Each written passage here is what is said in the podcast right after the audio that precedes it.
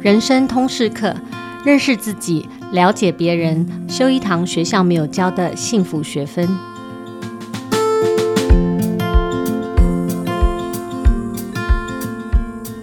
Hello，大家好，我是主持人齐瑜，也是亲子天下的创办人和执行长。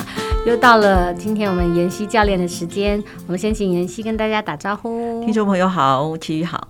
哎，今天我们特别想要跟妍希聊聊最近突然从国外爆红回台湾的一个概念哦，叫做安静离职。安静离职是什么呢？其实这个概念从美国红到台湾。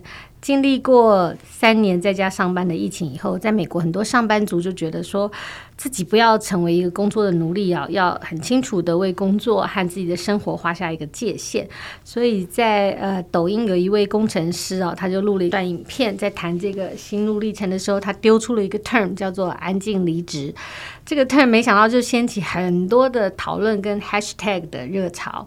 那安静离职的概念呢，不是真的离职，而是一种人在心不在，或者说肉身在工作上，但是精神离职的一种状态啊。那它有不同层面的意思，譬如说包含说，诶，工作者拒绝更多这种入侵私人生活的这种工作投入，但是另一方面也有就是说放弃了追求卓越和无止境的这种精进的心智啊。那所以乐观的说法呢，安静离职是一种追求工作跟生活平衡的一种向往，但是悲观的诠释呢，会觉得这是一个类似中国大陆说躺平族，或者说现在台湾年轻人流行说“阿姨，我不想努力了”这种消极抵抗啊。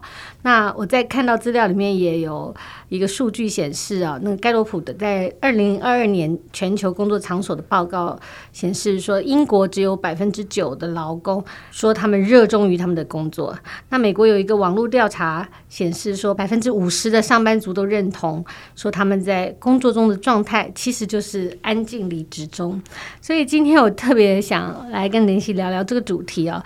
就是怎么去看这个年轻时代，这个时代所谓安静离职或者躺平族背后啊、值得关注的讯息，或者你怎么看它带来的一个影响？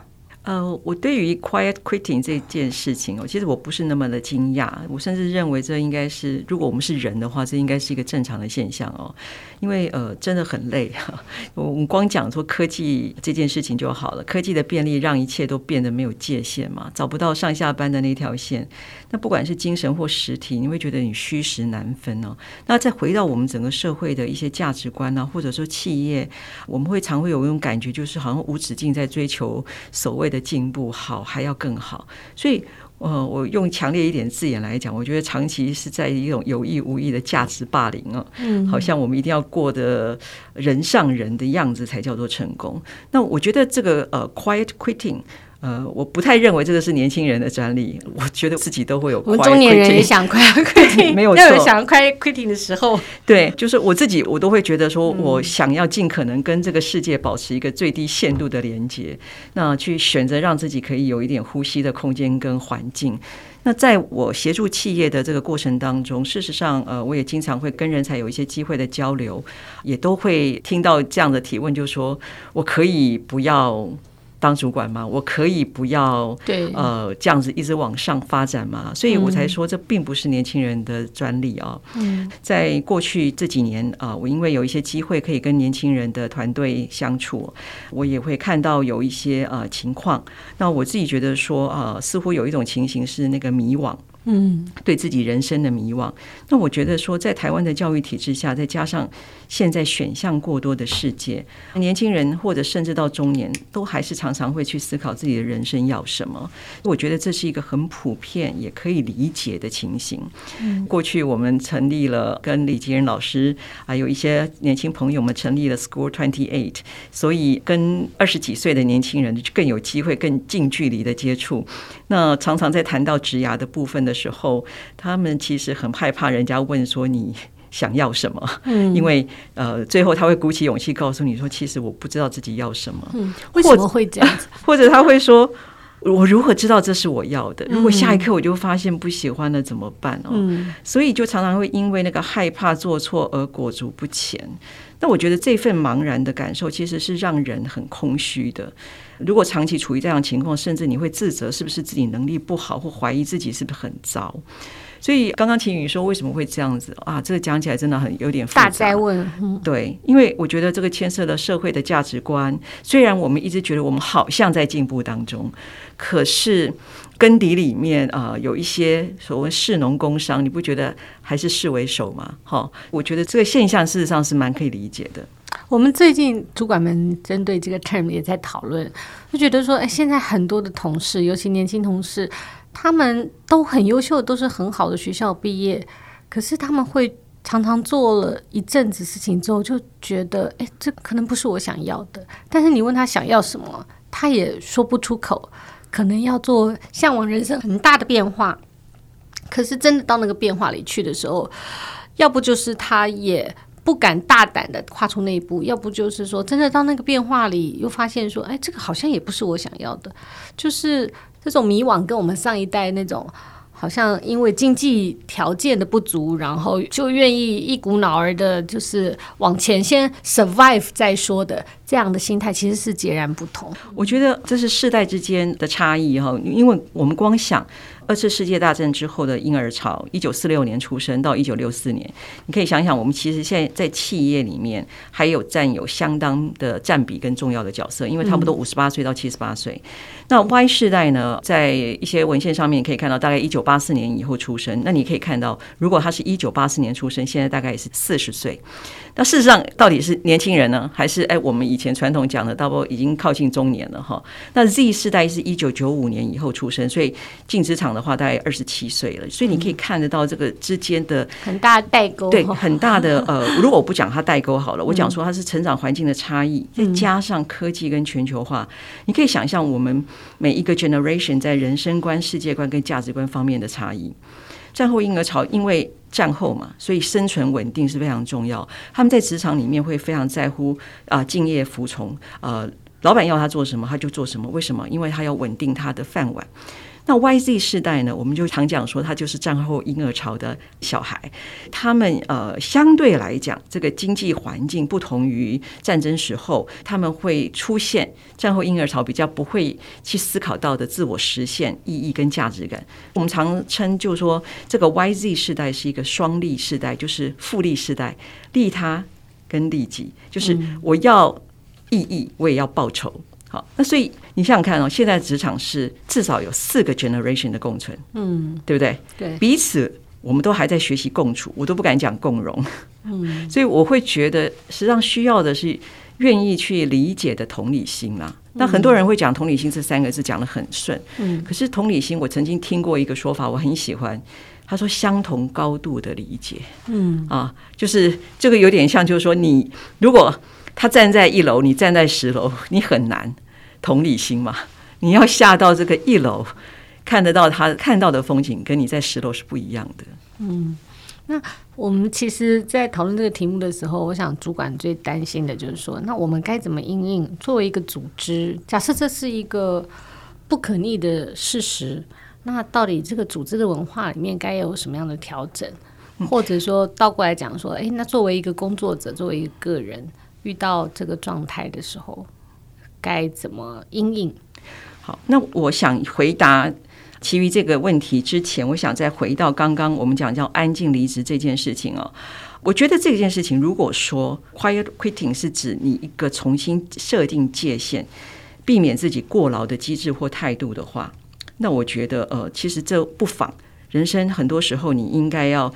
暂停一下，去想一想，哎，到底我现在过的生活是不是我期待中的？哈，所以我反而觉得这是一件好事。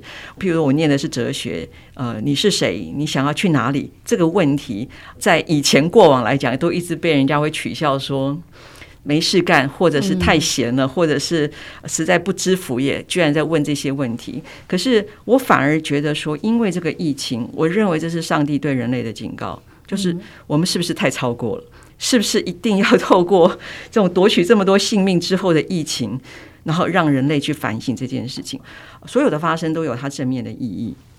那对于 quiet quitting 这件事情，我觉得关键在一件事情：你的选择有没有让你过得比较幸福？我觉得这件事情是重要的啊，不是你可不可以这样子选择。我认为每个人都可以有权利选择他要的方式，可是重点是你的选择有没有让你过得比较幸福？你究竟是在提醒自己不要过度努力？工作只是生活的一部分啊！不要忽略了你生命中其他重要的人事物，让自己回到生活的这个节奏。还是你在表达的是你对整个工作环境你认为不公不义的愤怒，或者是消极抵抗？因为在正向心理学里面有我们曾有谈到一个叫做心流啊，叫 flow，就是如果你做的事情是你很喜欢的工作。你是会自然的投入在那个情境里面，我们讲说“衣带渐宽终不悔”啊，嗯，啊，那个学习跟成长也会带给人能量跟活力，是金钱没有办法比拟的这种满足跟喜悦。如果你的 quiet quitting 是无言的抗议或愤怒的抵制，它会让你付出心理代价，可能会比你过劳更糟糕。嗯，因为人处在这种疏离的状况底下，会造成你花的力气哈。会比你正向的 energy 要来的费力。我觉得不要把你的生命浪费在你恨的工作上面。嗯，就是你可以去选择离开，对，去找到适合你的工作。因为你想想看哦，我们这样讲说做到本分，不要多做，那条界限到底是什么？对，是时间还是什么呢？因为本分的认定牵涉两方，公司跟你。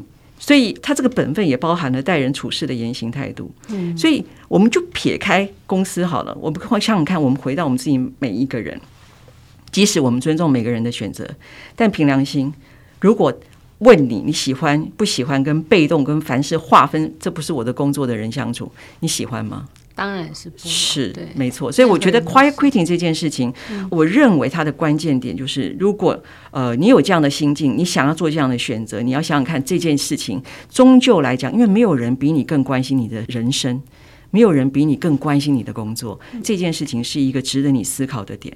那。再回到刚刚琦瑜问到，就是说那公司该怎么办？我觉得无他啦，从了解跟同理开始嘛，这是第一件事情。嗯，然后第二件事情，我觉得我要谈的就是说，现在我所知道的企业，他们并不是一味的只把人当做机器人，嗯，哈，都会花很多的心思去思考要如何去建构一个健康而且有成长性，而且思考了你的 career 是什么。所以呃，我觉得虽然有。恶劣的老板，但有很多很不错的企业，他也希望能够在盈利目标的这个提升上面，能够建构在他的同仁的幸福之上。好，所以我觉得这是一个很重要的前提。然后呢，我们在帮企业所谓选择人才的时候，我们通常会考虑到三个点：一个是动力，一个是态度，一个是能力。所以我觉得很重要，就是说，主管在面对到一个新的 generation 进来的时候，我觉得都是要先做一件事情，就是不要假设他的价值观跟你是一样，先去了解。然后，如果你也发现他有这样的情形，所谓的好像不是那么的积极的时候，那一定是 something wrong。那所以这个时候你要如何去找到原因？我觉得就是去想看到底他是没有动力，还是他工作态度？跟公司所谓的文化价值观是非常不 fit 的，或者是他在能力上面碰到的瓶颈。嗯，所以刚刚其实妍希提醒我们两件事啊，讲到那个 quiet quitting 这种安静离职，其实它也有。很正向的部分，也有比较负向的部分。正向的部分是说，也许我们如果觉得心累耗尽，我们也许应该停下来看一看工作跟人生的那个界限，是不是在开始要厘清一些？是不是要重新看看自己对待这个工作中还有没有那个当初的热情跟向往，然后重新 reset。这个是一个比较正向的态度。但是如果是一个负向的态度，不管是你是因为抗议这个职场不公不义，消极抵抗，或者是你是因为疏离的关系，想要跟这个世界保持着这一种人在心不在的这种距离啊，他可能要回过头来想一想说，这个是你想要的。状态吗？你的人生这么短，你要不要花时间在这里？然后，呃，如果在一个没有心流的这个工作环境中做久了、持续了、停止成长了，是对你本人有好处的吗？我觉得这个也是给我们一个很大的提醒啊。他刚刚当讲到说，职场上、呃，怎么样创造一个比较健康而且适合这个未来世代的这个环境？也很大的一点是回到那个价值观，就是说同理那个彼此的价值观，知道我们来自不同的世代，有不同的。想象对，对，所以我在协助企业去培养人才的时候，有很多的机会，我们都会谈到你对自己职涯 career 的想法。那有一些很被看好的人才，呃，也会表明说他们不想往上去晋升。那原因是可能有自己对 career 的想法，然后想要跟家人多在一起。但是有一个很重要的前提，他们并没有因为不想晋升而在工作上斤斤计较，去切割所谓的本分。以外的事情哦，他们很重要的一点，他们在工作上依旧有非常好的表现。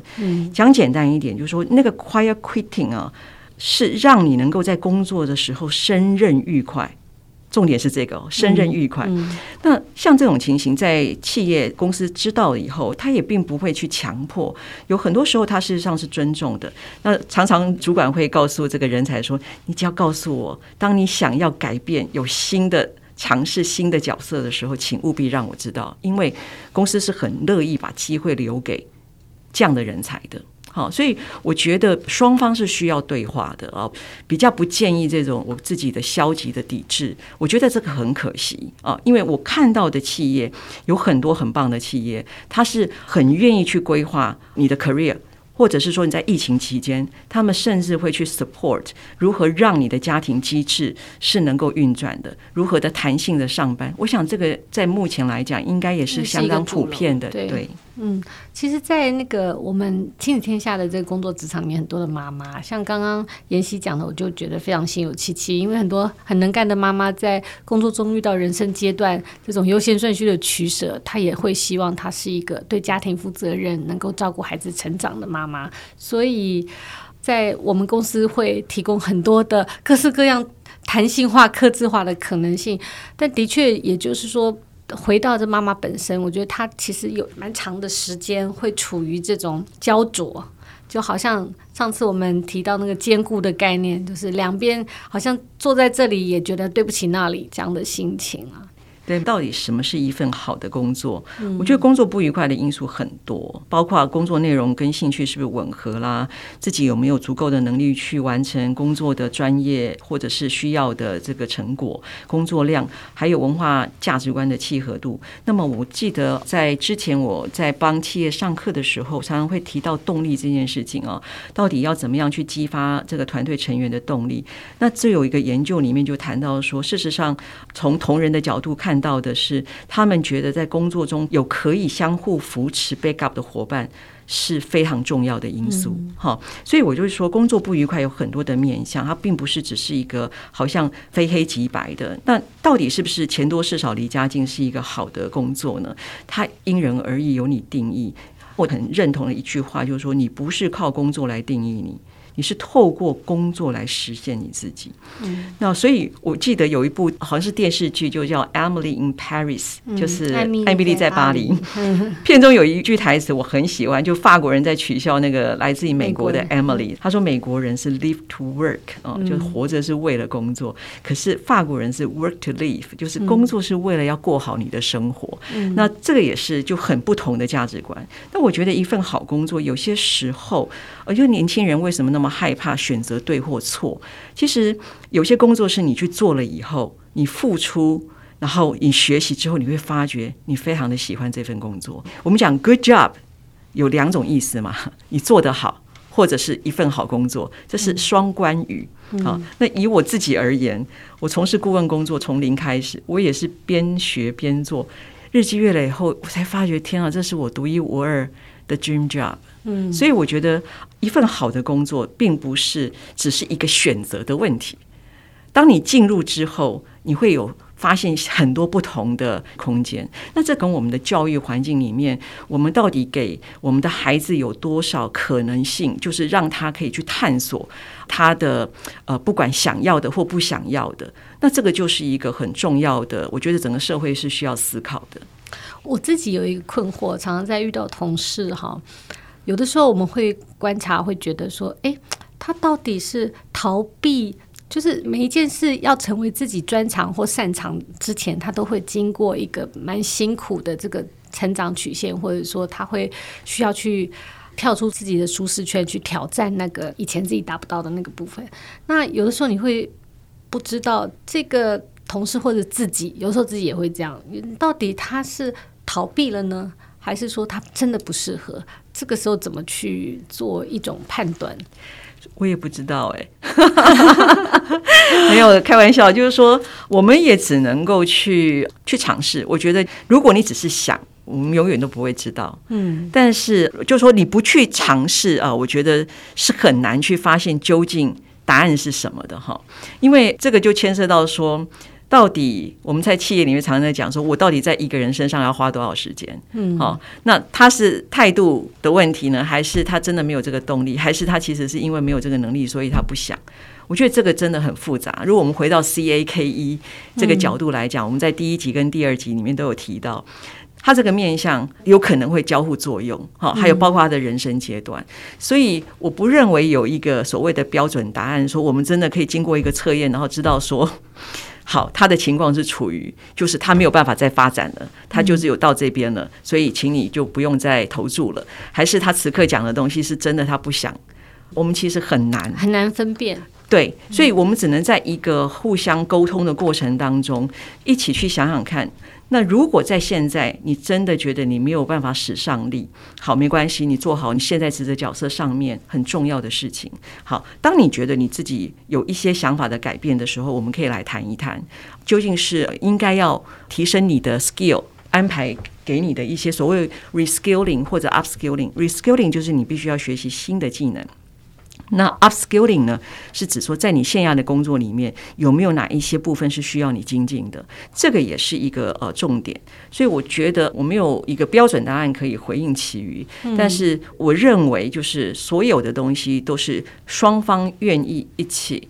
来讨论，大家来尝试看看有没有什么样的方式是可以让我们彼此在工作的场域里面是比较愉悦的，然后又可以产生一些我们要的成果。嗯，所以就个人面来说，如果你自己觉得你已经快要进入安静离职的这种状态中哈，或者你心累了，觉得耗尽了，也不想精进了，那除了刚刚谈到的说在职场上去 reskilling 哈，去跟主管去盘点你你现在的状态，你想要做的事之外，在个人面还可以做些什么事情？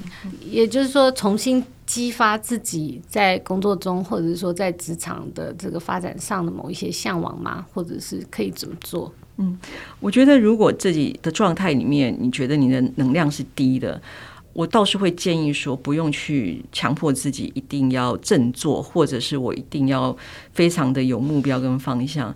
就是先接纳你自己现在的需要哦，不用去逼自己挤出力气来，然后接受你自己的喜怒哀乐，不管是 up and down，呃，不用去批判哈。那第二个，当然我觉得就是关照你自己的感受，你跳出来看看什么样的事情让你开心，什么样的事情让你难过。那总有一些事情是好像你不用特别去思考，你自然就会笑起来的，你自然就会微笑的。嗯然后有些事情是让你自然就产生能量，想要去做的哦。我觉得这个阶段可以说就是一种关照哈。那再来才会说到第三个动作才会说好，你有没有可能一点尝试厘清啊？当你觉得你有一点力气的时候，你可以想一想，就是到底幸福是什么？